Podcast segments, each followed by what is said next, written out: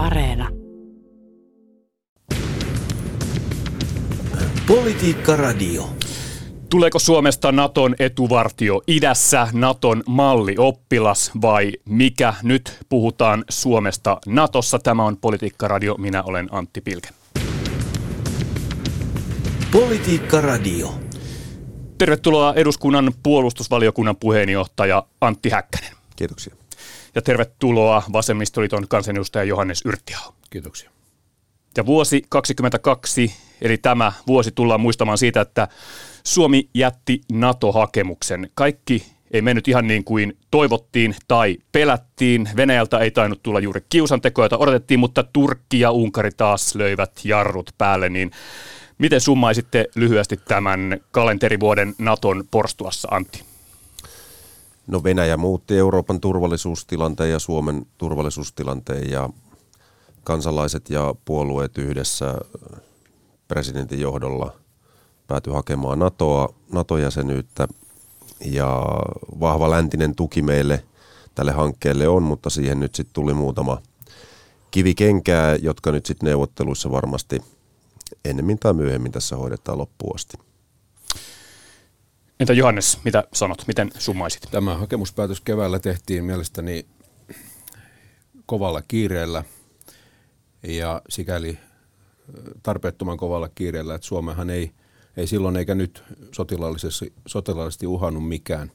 Ja sen kiireen vuoksi jäi kriittinen keskustelu käymättä ja Naton riskit jäivät arvioimatta.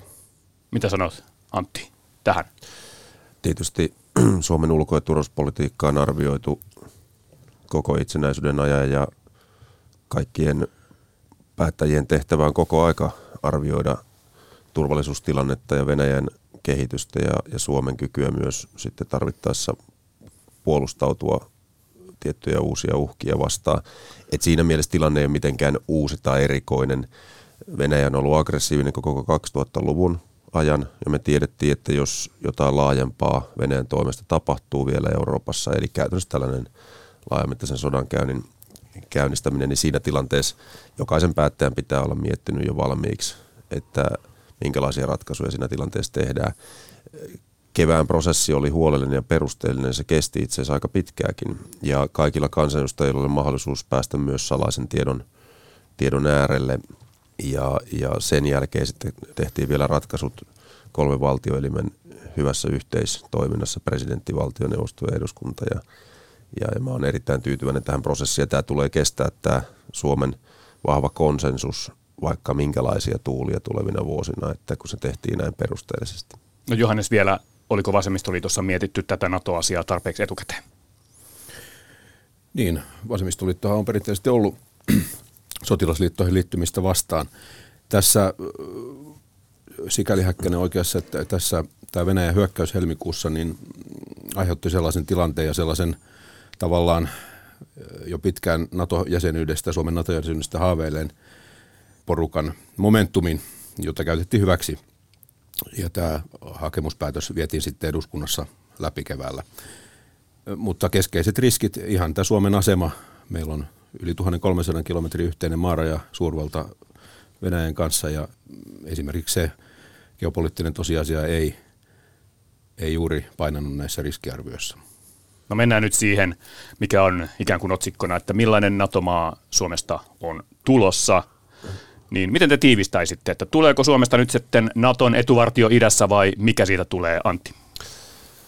Suomesta tulee NATO-maiden liittolainen, joka samaan aikaan kantaa vahvan vastuun omasta turvallisuudesta, mutta on, ymmärtää myös sen, että myös muiden maiden turvallisuus on, on nyt pelissä.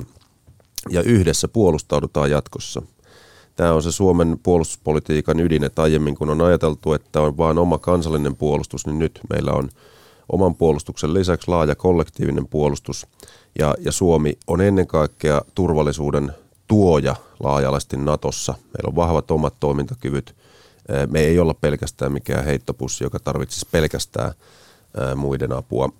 Meidän kannattaa ottaa lähivuodet aika rauhassa, tutustua, paneutua. Mä oon itse syksyn aikana vieraillut varmaan kuudes, seitsemäs eri maassa ja Naton päämajaa myöden käydään tiivistä vuoropuhelua, keskustelua, minkälaiseksi Nato on muuttumassa tässä vaarallisemmalla aikakaudella Venäjän naapurissa, minkälaisia rooleja erityisesti meillä Venäjän rajamailla on. Ja, ja siinä on Suomella tietysti niin kuin tiettyjä asioita, joita meidän pitää priorisoida, mutta tärkeintä on se, että, että länsimaat pysyy yhtenäisenä ja, ja realistinen kuva Venäjästä säilyy pitkäjänteisesti. Eli ettei ala tällainen poutasään haaveunien aikakausi liian nopeasti ainakaan. Miten tiivistäisit Suomen roolin Natossa, Johannes? No, Nato on ennen kaikkea Yhdysvaltain johtama sotilasliitto. Nato-jäsenyys on ennen kaikkea sotilasliitto Yhdysvaltain kanssa Suomelle. Ja Euroopan unionissa Suomihan on ollut se luokan paras oppilas, kuulijainen oppilas, ja kaikki merkit valitettavasti viittaa nyt siihen, että Natossakin tullaan tällaiseen asemaan jäämään. Esimerkiksi nämä valtionjohdon lausunnot jossa, ja, ja tämä hallituksen esitys, joka eduskuntaan nyt on tästä NATO-jäsenyydestä tullut, niin, niin siinähän ei aseteta mitään ehtoja Suomen NATO-jäsenyydelle. Ja se on jo huolestuttava merkki, ei ehtoja sen suhteen, että voiko tänne sijoittaa ydinaseita tai sotilastukikohtia tai asevarastoja. Ja se jo viittaa siihen, että tullaan olemaan hyvin kuuliaisia sen suhteen, mitä Yhdysvallat meiltä haluaa. Ja sekin on tiedossa, mitä Yhdysvallat meiltä haluaa. Suomelle ja Ruotsille ja Norjalle on varattu rooli arktisen alueen strategisissa suunnitelmissa. Ja sanoisin, että siihen asemaan Suomen kytkeminen niin tuottaa tulevaisuudessa isoja turvallisuusongelmia meidän maalle. No, Suomessa on tosiaan hoettu ja arvosteltukin, että olemme Euroopan unionissa mallioppilas. Niin miten vastaat nyt tähän Johanneksen puheenvuoroon, että tuleeko Suomesta, Suomesta Natossa sitten mallioppilas? No, ensinnäkin Naton luonne on hyvin erilainen kuin, kuin E U. Siellä keskitytään kovaa turvallisuuteen, siis vapaiden demokratioiden turvallisuuteen. Pitää muistaa se Naton tausta.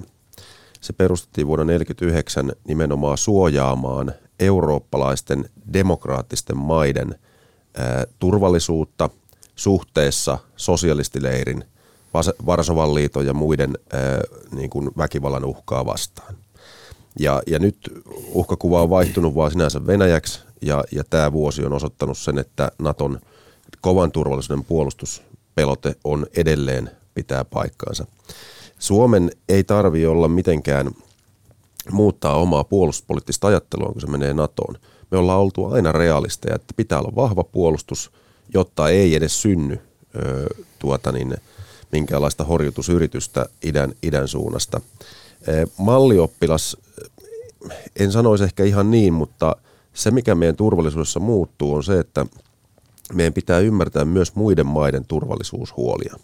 Ja ne voi vähän erota.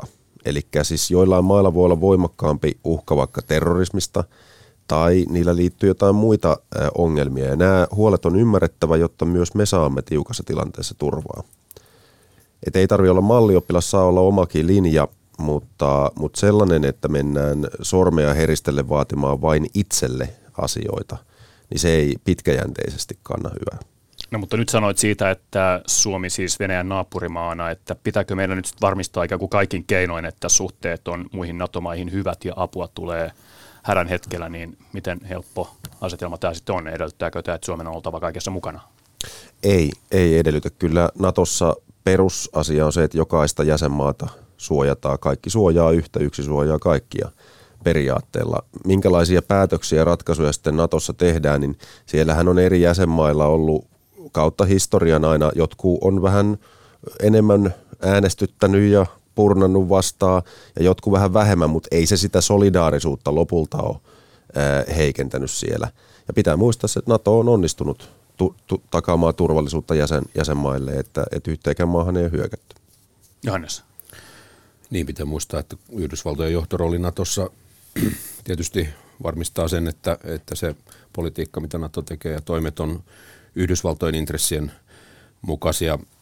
Tämä Suomen, Suomen asema tässä niin kuin on alusta asti, sieltä helmikuulta asti on ollut, ollut tässä prosessissa heikko ja tämmöinen just kuuntelijaoppilaan asema, että sehän näkyy siinä, että muun muassa, että alussa, alussahan Yhdysvallat suhtautui itse kriittisesti tähän Suomen jäsenyyteen, koska, koska silloin keväällä näytti siltä, että ja Yhdysvallat arvioi, että, että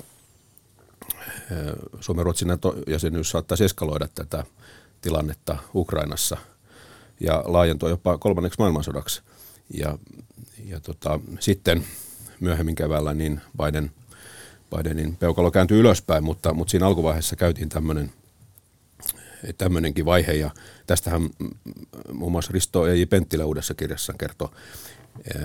Ja, ja tota, sitten, sitten kun Bidenin peukalo kääntyi ylös, niin, niin Niinistö, Niinistö tuli sellaiseen rooliin, että hänen tehtäväksi tuli käännyttää, käännyttää sitten Ruotsi myöskin NATO-hakemisen kannalle. Ja tästähän on näitä kuvia Bidenin ja Niinistön puhelinsoitosta Andersonille.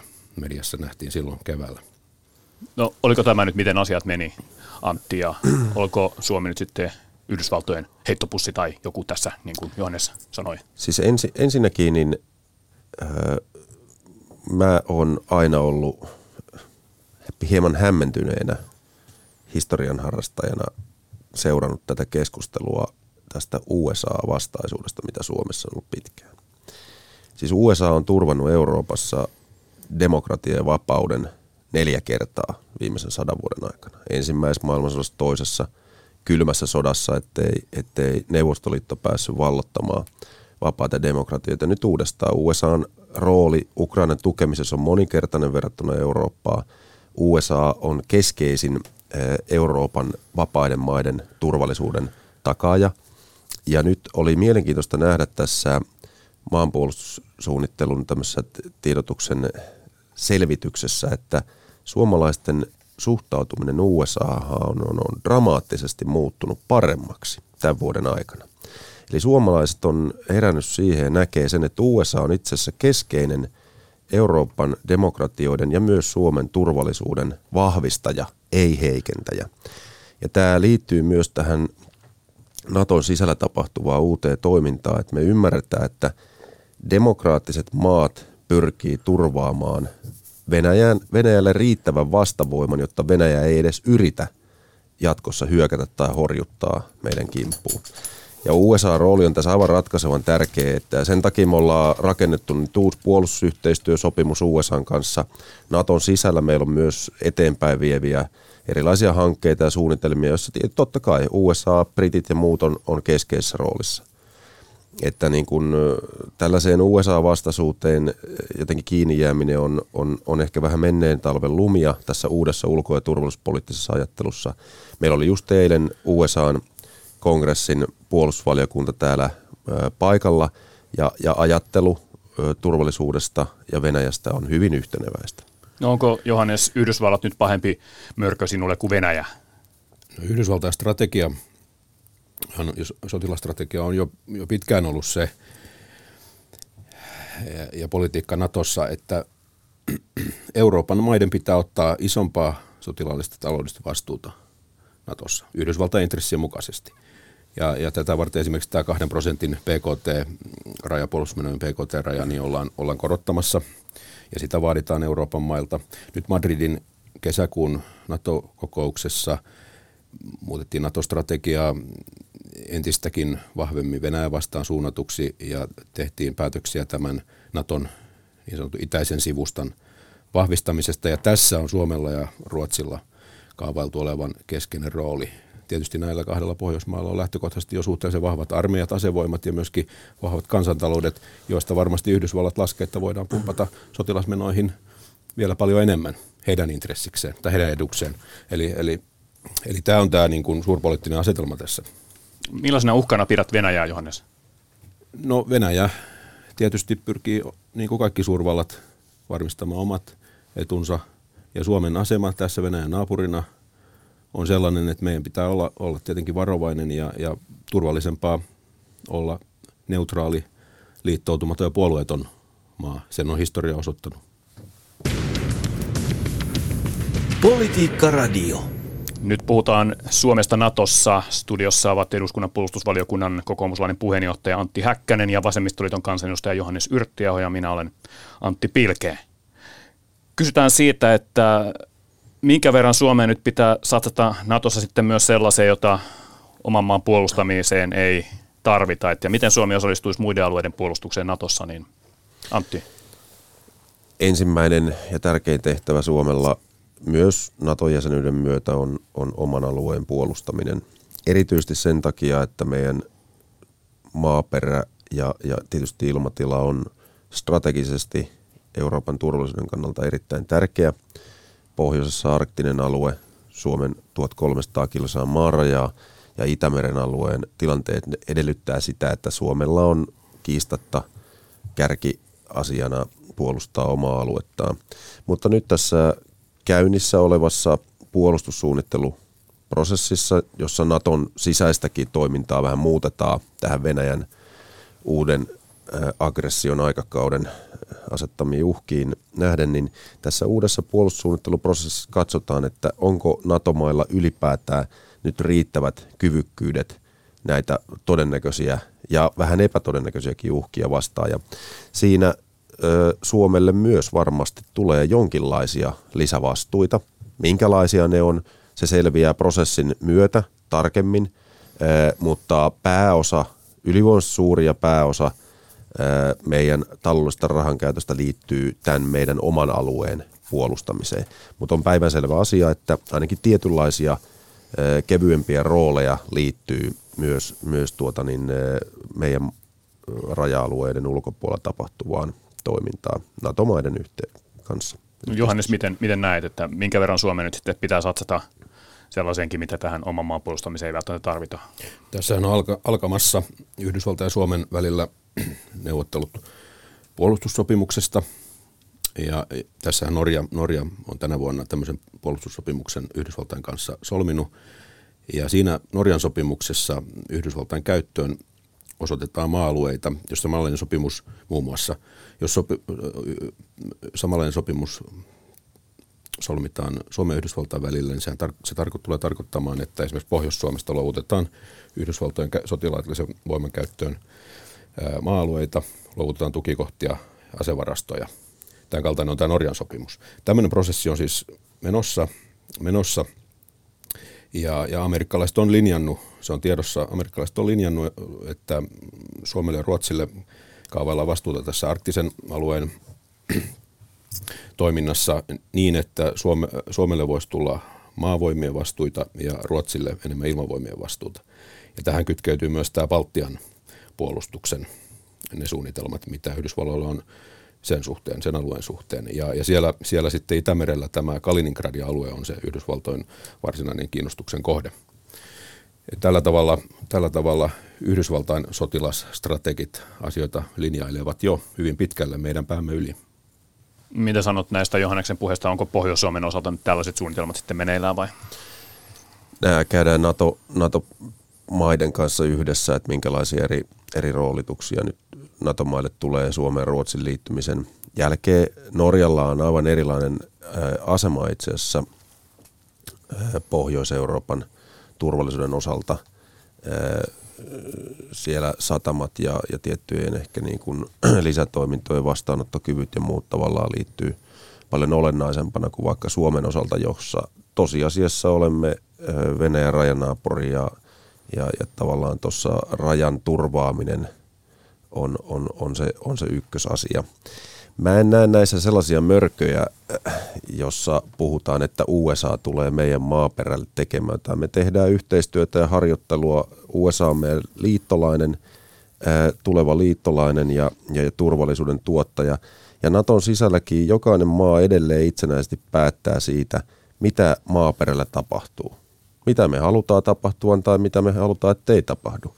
Et me ollaan itsenäisiä maita ja meillä on myös veto-oikeus jokaisen niistä päätöksistä. Että, että nyt pitää muistaa, että, että Suomi menee omasta halustaan yhteisen puolustuksen piiriin, koska me koettiin, että Venäjä on niin arvaamaton ja röyhkeä, että pelkkä oma puolustus ei välttämättä luo riittävää ennakkopidäkettä ja estettä sotilaallisen painostuksen tai hyökkäyksen varalle.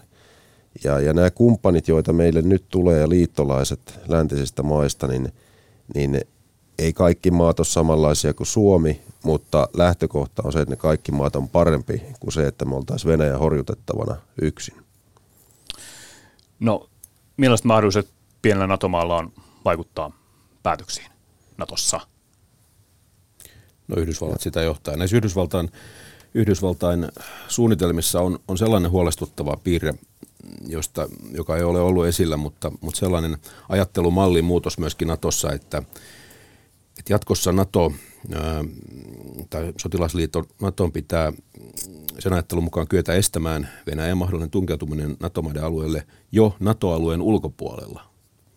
Eli on tuotu tämmöinen ennaltaehkäisevä ajattelu ikään kuin mukaan, ja se on Suomen rajamaana, tulevana mahdollisena Naton ja Venäjän rajamaana asemassa Suomen asemassa erittäin huolestuttava tämmöinen ajattelumalli ja tämmöinen strateginen ajattelu, ja, ja tähän liittyy, tähän liittyy itse asiassa tämä Suomen monitoimihävittäjien hankinta, jota on perusteltu vähintäänkin epävirallisesti myös sillä, että nämä koneet pystyy iskemään kauas Venäjälle. Muun muassa E V P-amiraali Kaskialla on, on tota, tämmöisiä puheenvuoroja useissakin yhteyksissä esittänyt. Ja, ja tämä on niinku todella Suomen aseman kannalta erittäin huolestuttava, huolestuttava kehityskulku, jos tähän suuntaan mennään. Ja nyt Natossa näin on Yhdysvallat linjannut. Antti. Naton sisällä päätöksenteossa totta kai U S A on, on, on suurin niin kuin taloudellinen vaikuttaja, mutta tämähän on ollut vuosikymmeniä jo selvää, että Naton sisällä kaikki maat on mukana päätöksenteossa. Euroopan mailta on odotettu jo itse John F. Kennedyn kuudenkymmenen luvun alun puheesta lähtien vahvempaa roolia omassa turvallisuudessa ja puolustuksessa Euroopan mailta. Ja nyt mä luulen, että viimeistään tänä vuonna tämä asia on otettu äärimmäisen vakavasti, puolustusbudjetit nousee ja Ja Euroopan maat Naton sisällä kantaa paljon suurempaa vastuuta jatkossa Euroopan omasta turvallisuudesta. Ja silloin kun itse maksetaan tietysti suurempi osa siitä puolustuksesta ja turvallisuudesta, niin totta kai äänenpainot ja, ja, ja paino siinä, että kuka tosiasiassa päättää, niin siinä myös meidän rooli kasvaa. Mutta mitä mä oon ainakin näiden liittolaismaiden kanssa keskustellut ja, ja saanut viestiä ja vuoropuhelua, niin Niin, niin Natossa kaikki pääsevät päätöksenteon pöytiin, jokainen on äänivaltainen ää, jäsen. Ja, ja tota, nyt se yhteinen tahtotila vielä siitä, että, että Eurooppa ottaa vakavamman niin kuin, otteen tähän oman puolustuksen rakentamiseen, niin se tekee tähän vielä ihan uuden, niin kuin, uuden sävyn. Mun mielestä, mun mielestä siis, jos nyt tässä lähtötilanteessa jo Suomi ja valtionjohto linjaa voimakkaasti, että mitään ehtoja Suomi ei aseta NATO-jäsenyydelleen, Niin, niin se asettaa tietenkin isoja kysymyksiä siitä, että miten sitten NATO-jäsenenä mitä ehtoja ollaan asettamassa yhtään mihinkään. Tässähän miksei ehtoja aseteta on taustalla just tämä U S A ja Yhdysvaltain välillä menossa oleva puolustussopimuksen neuvotteluprosessi. Ja, ja tällä tavalla, kun ehtoja tässä NATO-esityksessäkään asetetaan, niin tämä, tämä puolustussopimusneuvottelu kulkee sitten omalla tuo niin kuin Yhdysvallat haluaa. En, siis ensinnäkin puolustusyhteistyösopimukset ja muut, niin nämä lähtee Suomen aloitteesta. Mehän tarvitaan U S A:n turvaa, ei U S A tarvitse meidän turvaa.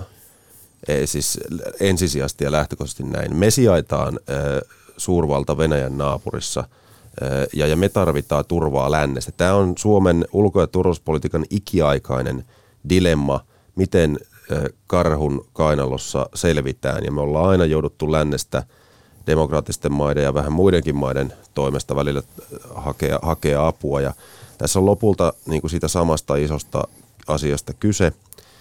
Puolustusyhteistyösopimus, jota nyt valmistellaan, sillä tiivistetään meidän kumppanuutta myös NATO-jäsenyyden sisällä. Ja samoin kuin me ollaan tehty Iso-Britannian kanssa, Pohjoismaiden kanssa, Saksan ja Ranskan kanssa, meillä on kahdenväliset puolustusyhteistyösopimukset.